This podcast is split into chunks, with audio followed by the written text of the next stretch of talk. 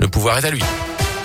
Et à la une de l'actus mercredi, plus de 2000 foyers privés de téléphone fixe et d'internet en cause d'un incendie survenu hier matin près d'une antenne relais Orange à Saint-Éan.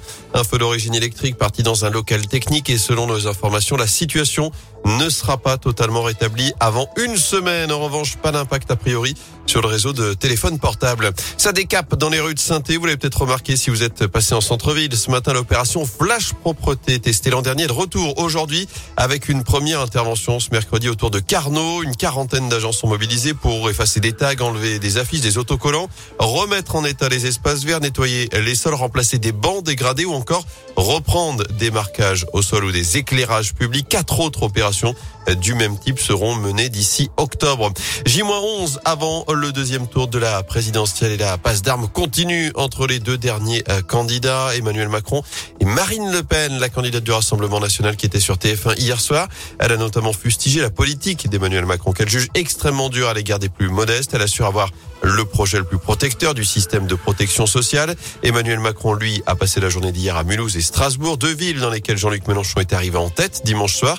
Il a accusé Marine Le Pen de dire des carabistouilles, je cite, sur l'Europe et d'avoir un projet qui induit le nationalisme et le retour de la guerre. Et notez par ailleurs qu'une cinquantaine de sportifs français ont pris position en faveur d'Emmanuel Macron pour ce second tour. Dans une tribune publiée dans Aujourd'hui en France, Laure Manodou, Antoine Dupont ou encore Tony Parker appellent clairement à voter pour le président sortant le 24 avril pour faire barrage à l'extrême droite. Dans l'actu également, une nouvelle adresse pour les fans de manga à saint Depuis le premier confinement, la bande dessinée japonaise connaît un nouvel essor grâce notamment aux séries animées proposées sur les plateformes vidéo. C'est le cas chez nous et la librairie de Paris a décidé d'en profiter.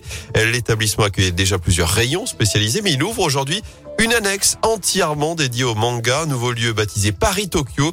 Les explications d'Alexandra Charouin, Spangenberg, la co-dirigeante de la librairie de Paris. On s'est rendu compte en janvier 2021 que c'était un rayon qui euh, explosait, en fait, qu'on avait énormément de demandes et une clientèle en expansion. Donc on avait déjà agrandi le rayon une première fois.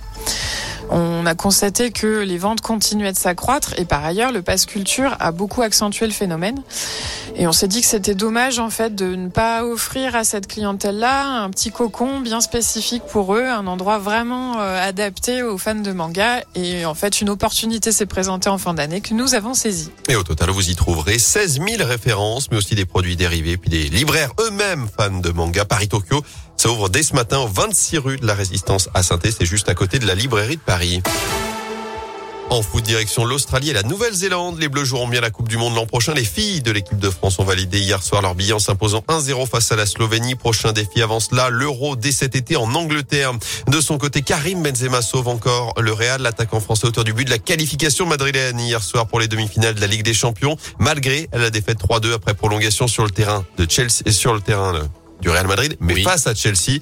La grosse surprise vient en revanche de Munich où le Bayern a été éliminé par Villarreal après le nul un partout ce mardi. À suivre ce soir les derniers quarts de finale retour. Atlético Madrid, Manchester City et Liverpool, Benfica, c'est à 21h. Enfin, l'exploit n'est pas passé bien loin.